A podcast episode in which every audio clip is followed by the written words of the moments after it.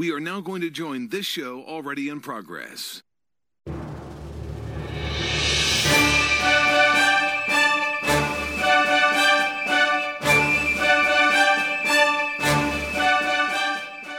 If you joined us for our last segment, Matt was setting us up for this segment, which is to say assholes. Let's talk about assholes in movies. You suggested this the other day, and I have not stopped thinking about this topic since then. I love the idea of any assholes in movies. They've been some of my favorite characters in the history of cinema, and so we're going to talk about the history of assholes. The first one that we said the other day when you asked me this question, I believe I said Greg Kinnear. Is that what I said? Yeah. Okay. Yes. Yeah. So let's start there. Let's start with Greg Kinnear, one of my favorite assholes, because he also seems like such a sweet dude. And so I think that's one of the great uh, skills that he has as being an asshole, is because he can also balance that out. Now, I've seen so, him be an asshole in several different things, in several different ways. So go ahead with what you're going to say. So you'd take him over someone like Greg Kinnear, who like made his whole thing about being an asshole. Hmm. What did I just say? Who the fuck am I talking about? Uh, you you uh, you were talking about the first host of The Soup. You said no, Greg you, Kinnear. I, that's what I said, and then you just said Greg Kinnear. What are you talking about, Wait, bro? No, who am I talking about? I don't know. That's what I'm talking about. Excuse us, everybody, while we take a look at the internet while Matt tries to figure out what he's talking about. In the meanwhile, I was talking about Greg Kinnear, but we are talking about... No, I said Greg Kilborn. I said Craig Kilborn. You did not. You. We're going to go to the tape later, people. Okay. I, I There's meant a Kil- bet I'm on sorry, the I table. Meant, I apologize. I meant, if I didn't say it, I meant Kilborn. uh, so Greg so Kilborn. Would you want to take someone yes. like Kilborn mm. who goes out of his way to play an asshole? No. You know, uh, it's mm, it's tough. You know what? I take that back. It's an even, because... both of those skills are really great yeah. skills, but I think sometimes, and I'm not, I'm not putting this on Kilborn, but I think sometimes people who play that become that a little too much. And I'm going to give example of Ryan Reynolds right now, because okay. I feel like that he, now he's become a one trick pony, and he's not, he's super talented. He could do a thousand different things, but this kind of sarcastic asshole character that he created through Deadpool seems to just be his personality now. And I, I worry about that being a thing. And, I, you know, again, I, I don't think it's that way. He's got multitudes of, of of talent, but in the media or his presence in the world right now seems to be just sticking with that. Um, I, I don't want to agree with you. I know I'll you don't. say that. I don't want to. I know. But um, so I had mentioned to you who I think might be one of the best. Mm, yes. Talk to me. Dan Aykroyd. Yes. Ooh. Ooh, whether it's the sleazy asshole like on S N L with the Bass-O-Matic, mm-hmm, mm-hmm. or the guy selling the, the harmful kids toys, bag of glass. You know, nice. Or if he's uh, running Zelensky Auto Parts. Mm-hmm. Or um oh that line in uh Great Outdoors, "Gonna introduce the urinal to Mister Thick Dick." And he like yes. shouts it in the middle of, you know, a bar. It's like, is there anyone who's better at being an asshole than mm. him? It's hard to say, but like, that is a I mean, choice. like it, he's such a good asshole. Yep. But then you have someone like Bill Murray, who's always a lovable asshole. Right. For sure. Like, even when he's the nicest his character is, you're like, geez, this this fucking guy here, man. Took out of an asshole. And, like, you know, that was the comedy that I grew up. It was funny. You know, I don't like those kind of things yet. Chevy Chase. The comedy that I like. Yeah, Chevy Chase as well. And, um, I mean, Fletch is, I mean, it's the epitome of that. And, and it works for him. You know, like that. that's kind of the perfect character of an asshole. Uh, my best friend was, I think, had a lot of Fletch in him. So I, I really like that kind of version of an asshole. There's, you know, a thousand different versions. You know, as I'm looking through this list, I realized, you know what? Tom Cruise in Collateral. That guy was an asshole, but just in a different way. He was just a straight asshole, but he was an asshole that had a job to do. And poor Jamie Foxx got the brunt end of his asshole-ishness. Oh, oh, oh, oh. Bill Paxton. Uh, Bill motherfucking Paxton, R I P to one of our favorites here at the show. Yeah. He could do it, anything up to and including being a wonderful asshole. I mean, he's a pathetic asshole in yep. True Lies.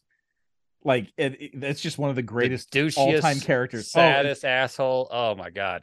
But he is also first-class hole in um, Weird Science as Chet. Like, he is like the epitome of eighties assholes. Him yep. and William Zabka. Oh, Zabka for sure. Yep. Oh, Zabka. Okay, you know what? No, I'm not going to say Zabka because we only view him as an asshole in two movies because of the main characters. Because we're we're viewing the movie from, right? Yep. Cobra Kai has done five seasons now, showing he wasn't really an asshole. He wasn't the guy. Yep. And then you take a look at um, uh, Back to School. And he tells Mellon, hey, you messed this up. If you do it again, you know, you can't work with us, even though he's not even on the team. Mm-hmm. And then his dad gets him put on the team.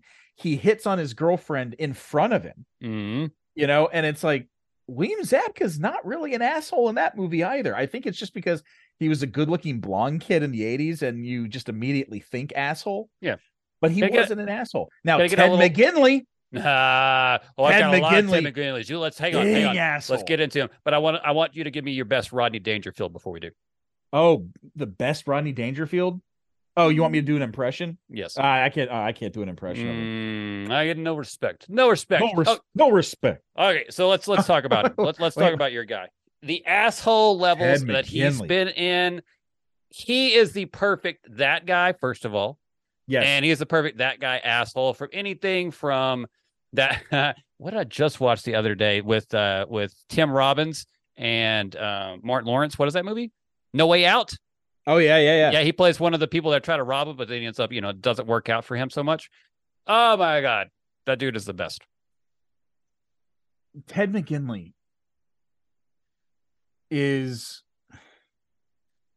He's a special kind of asshole where no matter how asshole he gets, I I still love watching him. Mm-hmm. And uh, by the way, he's not in Scrubs. Ted McGinley... No, I'm uh, sorry. Yeah. Uh, Ted McGinley, um, he's a lovable kind of doofy asshole in stuff like uh, uh, Married... with Children, right? Yes. But uh, Revenge of the Nerds, like, he's just the asshole. And I think because of him, everyone kind of got lumped into that, you know, eighties blonde-haired asshole, douche asshole. Yes. Yeah, I agree with that. I can agree with that. How about Tim Robbins? Can I get a little Tim Robbins asshole love? Uh, well, I mean, and I, I meant John C. McGinley. I knew who you were talking about. Yeah, John C. McGinley. No, no, John John C. McGinley.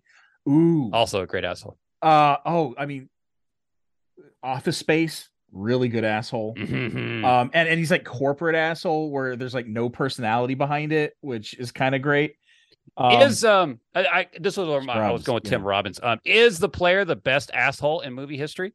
I don't even think he's that big of an asshole in the movie. Mm. When I when I think of Tim Robbins an asshole, I think of uh, uh what was it? A uh, sideshow uh, sideshow Bob Roberts. That's the Simpsons. Bob Roberts. Bob Roberts. The movie okay. Bob Roberts. That's fair. Uh, I can only think of things through Simpsons references. No, but Bob Roberts, especially at the end where you see his toe tapping, and you're like, he's faking being paralyzed. That is supreme assholery. Mm-hmm, mm-hmm. Do you have a favorite female asshole that you can think of uh, uh, in the movies? Oh, um, yeah. Uh, for live action, mm-hmm. this is going to sound silly, but there are very few people I hate as much as Dolores Umbridge in Harry Potter. Oh, nice. That. Sh- oh, man. But my all-time, and it's bothered me ever since I was a kid, is the evil stepmother from Cinderella. Mm. She's like, I, I I hate saying cartoonishly because she is, but when she locks her away, like even as an adult, like I just get so angry thinking about it, then tripping her and breaking, yeah, or tripping him and breaking the slipper. And it's just, it, it, it, there's no reason to be that evil. And uh, yeah, that one yeah, really upsets me. But um, Dolores Umbridge, she's a great asshole. Give me a nice Nurse Ratchet as well. Yeah. Yeah. That one, that one. Yeah. Anytime there's someone abusing their power. Yeah. You know, that, that really gets under my skin. Um, this list that I'm reading right now, I would have never thought about this, but this is freaking genius. And now this is my submission to best asshole in movie, the- uh, movie history. The guy from Old Boy who does all that stuff to the main character. the, that guy. Yeah. That's uh that's, that's my asshole of the uh, millennia right there. Well, I don't know. He, you know, I mean, he had a motivation to do it. Don't get me wrong. Yeah. But at the same time, that was all a pretty asshole thing to do. So, so I've got a funny story um, about a famous movie asshole. Yes, please. And probably one of the biggest from our childhood. Love it. Let's do it. Now, let me just say this is all second and third hand. This is alleged. Mm. But. Yes. Um, one of my professors in college mm-hmm. said his sister in the eighties used to date the actor who played Walter Peck in Ghostbusters. Okay. And said he was a really nice guy until Ghostbusters came out. And everyone started treating him like an asshole because he was in the movie. Mm-hmm. And people were so mean to him, it eventually turned him into a bit of an asshole. Ah, William Atherton is his name. Yes. Now, is that true? I have no idea. I've never met the guy. Right. I cannot say that one way or the other. I hope it's not true. But if it is true, I can totally understand why. For sure. Because people don't see people, you know, as they are. They see them as their characters. Yep. Um, you know, that's why Leonard Nimoy hated being called Spock. You know? Right. Um, but when you're known as the asshole who almost destroyed New York City, mm-hmm. yeah, you got to imagine like kids throwing stuff at your car. Yeah, yeah, yep, I would think so. so. Uh, Christoph Waltz in Inglourious Bastards. I want to make sure that he gets a a nod from us as well. Oh, uh, let if we're going to go down that road, we Please. have to um, we have to include DiCaprio from Django, Django Unchained for sure. Yeah, maybe the greatest yeah. asshole in history. Yeah. And and if if you're gonna do that, uh, you you, you got to go with uh, Sam Jackson's character. Mm. Like oh. that guy's an asshole. Mm. So I wanted to talk about something that we don't talk about a lot because it requires reading, and what I'm talking about is books about movies. This is. Um, I'm very excited about talking about books about movies today. I love so many books about movies. I would say this probably comes from Tarantino's new book about uh, movie reviews that he's written. So I'm fascinated about this. I haven't read it yet, but I'm looking forward to it. But I wanted to reflect on some of our favorite books about movies, whether it's about movies, the industry, screenplays, all that kind of stuff, anything that goes to movies. Let's talk about what is the greatest book about movies of all time. Well, it depends on how you want to view books about movies. Because, that's fair. Um, when I went to the New York Film Academy, I was sixteen, and they suggested reading Film Directing Shot by Shot by, I think, Stephen Katz. Mm. Is his name? This big blue book. I'm aware of that book. And I read it on the plane flight. It is a big book, and I tore through that thing. And there's a lot of really good advice. Like, don't start your movie with a close-up of an alarm clock. Okay. Like, just don't do it. Yeah. Um, don't hire your your girlfriend to be in it. You know what? Yeah. Um, there's a lot of practical advice. So I, I really like books like that. There's another one that I, I really loved in college, so much so uh, one of my professors borrowed it from me and never gave it back. Called um, How to Make a Feature Film for Under Ten Thousand Dollars and Not Go to Jail. I, I know that one as well. Yep. It's one of the funniest books I've ever read, and it'll tell you how to rent a camera for two days and only pay two days, but you really get it for five. Yeah. Um, it gives you recipes that are like five dollars and how you can feed thirty people with it. You know, it is incredibly practical. Now, if you're talking about movie uh, books about the ideas of movies or anything like that, uh, mm-hmm. I love there's a, uh, it's like one of the only biographies that was actually approved by uh, Kubrick's estate. And that and that's a great book. That is a, a great book. Um, but yeah, I've always kind of stuck to uh, uh, I think the practical ones, the practical books a little more. And otherwise, you know, if I really liked a uh, a critic, I would usually, you know, check their stuff out online or in the newspaper. Are you a John Pearson guy? Are you familiar with John Pearson? No. Uh, he wrote a book in the late nineties, I believe, called uh, Spike, Mike, Slackers, and Dykes. Ah. And that, that was the first introduction on the world of independent cinema to me, because it was about uh, Kevin Smith, it was about uh, Tarantino, and it was about the rise of Miramax and all the kind of stuff that, that was happening at that time, ninety-two, ninety-three, somewhere around in there. And yeah. I really found it fascinating, but it also kind of gave me a look into the business of making films and kind of how that works. And, you know, whether it's the glad handling or all the terrible things that go on behind the scenes, I... that was definitely one of the early books that got me really interested in making movies, for sure, for sure. And, you know, it talked a little bit about, you know, making independent movies and how difficult it is, but also the yeah. ways to be able to do that. I was always uh, more of a publication, like like a a, a periodical mm-hmm. kind of person. Like uh, I bought Cinefex for years, mm. um, but if there were movie making magazines or journals, I would usually, you know, get those at like Barnes and Noble. Yeah. Um, I don't know why. I, I just, um, I, I found them easier to di- digest and get into. Um, yeah. No, I, I, I've I don't never know asked this question, I don't think, before on the pod, but I, I'm curious now because we're talking about books, and his book is one of my favorites, uh, Adventures in the Screen Trade. But did you have any uh, William Goldman uh, interaction at uh, U S C? No. Did they speak no, I about, I mean, like, um, because for me, I always thought that, you know, one of the great writers and understanders of how to write scripts was was William Goldman. That Adventure in the Screen Trade is fascinating because he talks about, uh, you know, the movies that he was doing at the time. Butch Cassidy and Sundance Kid is in yeah. there, you know, all that kind of yeah. stuff. So, no, no, no, there, no, no, there, his reading, his books were definitely in the reading mm. there, and people and the professors did talk about him. Um. But then again, our professors also like push their own books, right? So like sure. one of my prof- one of my professors was Todd Boyd. So the first book I had to go get for his class was The New H N I C. Which... And I, I feel like during that time, the eighties stuff was passe. You know, I don't think they had to come back at that point. So yeah, yeah, completely. Understand. Yeah, because like, I mean, this was two thousand one, you know, yeah. so and a lot of times what they would do is they would take like three, four chapters from a book that they thought was uh, relevant. And yeah. we would have to go buy basically these like two hundred page binders that they would have at like the university printing store mm. that were excerpts from all of the different readings. So we didn't have to go buy fifty books. Right. right? And we just spent like ninety dollars on this Xeroxed thing. Do you still have those?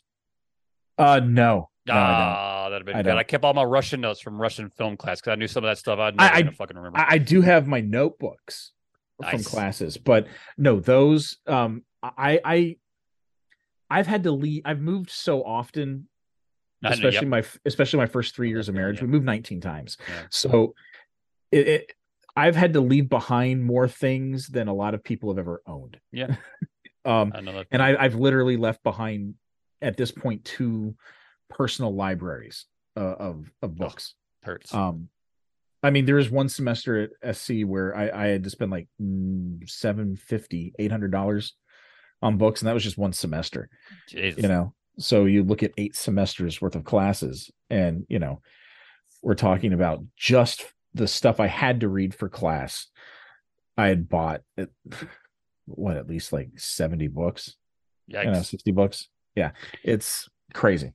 I want to give a shout out to uh, B F I. They have a series of book collections, the B F I Film Classics books, that I would highly recommend if there's any movie on there that you like to read these books, because they have a collection of essays about the movie, observations. So the Pulp Fiction one is probably the best. And so they have essays about understanding what was going on at the time, essays about the characters within that, how that works within the world. And I would highly suggest if anybody is interested and really want to know more about whatever movie that it is, Citizen Kane, whatever, they've got books on that. And I would I would highly, highly recommend it. I think they did them for like a decade. So there's a whole bunch of them out there. You can get them on eBay for, you know, five, ten bucks, whatever a piece, unless, you know, they're one of the classics. I think the Seventh Seal one may be like fifty bucks or whatever, but yeah. who cares about the Seventh Seal? Who? Uh, a lot of people. I know. I know they do. Don't they? Indeed. Did you ever read The Kid Stays in the Picture or see the movie? Oh, yeah. Yeah.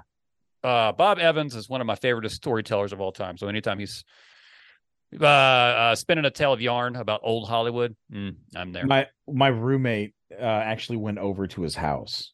Um, what? A, a, a couple of times, yeah. And he sent me the brochure when after he died, and they were auctioning off everything. Yeah. And I almost bought an ashtray. there was an ashtray in like one of his living rooms, and it was like three hundred bucks. And I was like, it's one of the cheapest things here. Cause like, you know, they had paintings going for thousands of dollars. I'm sure. Yeah. But I'm like, most people aren't going to touch the painting, but you're talking about an ashtray in the sixties, seventies and eighties. Every person Everybody. who was anybody yep. ashed out something in that ashtray. And I, I wanted to buy it, but I was like, I, I have no reason to, and I, right. I couldn't, I couldn't say to my wife, hey, I'm going to spend three hundred dollars on an ashtray. Yeah. You know, cause that's stupid. At the end of the day, that's stupid. And I kind of regret not getting it, because honestly, everyone would have used that. Everybody would have mm-hmm. used that ashtray. Everybody. Um, and that would have been such an interesting little piece to have, but. Do you ever read oh, well. uh, the books uh, that they make into movies, or then when back in the day they would, you know, write the book after the movie? Do you ever do those at all? Are you a fan of those? Um, not so much. Um, I've I've read a few of them, but honestly, um, if I like it, it's tough for me to enjoy both. Right? Yeah. Like I read Sphere first. It thought the movie was a little too close to the book, mm. you know, and didn't, but didn't enjoy it. Um, loved Jurassic Park as a kid. Then I read the book and I'm like, what is this? This is not the same thing. And same thing with Jaws. Right. So, um, I understand why people who read the book first get upset when it's not like the book, but, um, I also don't, if it's not a if it's not a graphic novel or a comic book, I don't read a lot of non-fic. I don't read a lot of fiction anyway. Yeah. When I do read, it's fiction. Um, it's nonfiction. So, uh, yeah, like it, it's never been a big thing for me, because I just don't read a lot of fiction books. I just I can't get into them. I dig that, and I agree with you. And the other reason for me, and it's a dumb reason, but it's my reason. So what are you going to do? Is I'll read a book that's been made into a movie, and uh, I, the worry is I'll be like, oh, I could have told that story better, but they've yeah. already made the movie, so you can't do that. And so sometimes it feels like, eh, that's why I don't want to read them. All right, we have made it to the end of another perfect episode of Matt Men Movies Podcast, where we shared all of our knowledge about everything to you today. But we've got a little bit more to give. Matt, this is the time of the show where we always recommend something for the people to watch in the week ahead, whether it's a movie, a T V show. It could be a YouTube video if you wanted it to be. It doesn't matter. But I ask you now, Matt, what should the people watch this week? Uh, Blue Moon. It's available on Prime and on Tubi. Buy that baby now. Yeah, or just stream it. Let it stream a few times in the background. If you're not doing anything, that's fine by me. Uh, um. I'm going to say, did I, last time, did I mention um, uh, Only Murders in the Building? You did. I did. Yeah. We, we did that pretty recent recently. Uh, check out The Fabelmans. Check, check it out. out. Yeah, for yeah. sure. All right. I dig on that. The Fabelmans is definitely on my list to watch before the end of the year. And since we've talked very recently, I don't think I've seen a whole lot that I even admit to tell the people, except I did watch Highlander three, and we'll do a whole entire episode about that at some point in time. Don't you worry. But you know what? I feel it's been disrespected recently. I feel like it doesn't get the love that it deserves. I feel like that people don't acknowledge the impact and the importance of this movie and the greatness of this movie. So you know what? If you take a little time this weekend, go watch Bonnie and Clyde. Oh, yeah. I think that movie is perfect. I think it's excellent. I think it's the transition from old Hollywood to new Hollywood. You see that within the film. And I think that is a joy to watch every time I watch it. So Bonnie and, and Clyde is my recommendation. I agree with you one hundred percent. And I feel like that's one of those movies that a generation and a half from now is going to be completely forgotten. Gone. Not even acknowledged. Yeah. And that yeah. hurts my feelings. But Jean Deleem, number one. Who knows? I don't you know make what? Sense of you anything. Know what? I- I'm going to I'm gonna give you give you an extra one, because Please. I I just got my tickets in two days. I am seeing a thirty-five millimeter print of True Lies. Yeah. And I'm taking my kids and my wife, and it's going to be the best time, because this is at the it's a movie that's twenty-seven years old, and it was the biggest movie, like the biggest production budget of all time when it came out. And it has almost been completely forgotten to time, because you just cannot stupid. find it. Stupid. It, it's incredibly stupid. But the and I told my girls, the fact that the movie was this big, made by the biggest people in Hollywood at the top of their game, and it's been forgotten, should really scare you as to how yeah. much stuff is going to be lost going forward. And we can talk about the new H B O shenanigans, you know, next time. But yeah, like, go watch True Lies. Find it however you can and watch the hell out of True Lies and share it, because my God, we cannot let this movie be forgotten. I think I'm going to uh, shave my mustache in the, the Bill Paxton way next time I grow my mustache. Oh, please. In honor of, in honor of. That is the end of the show. We're done. We're through. We're out. Anything left to say? See ya.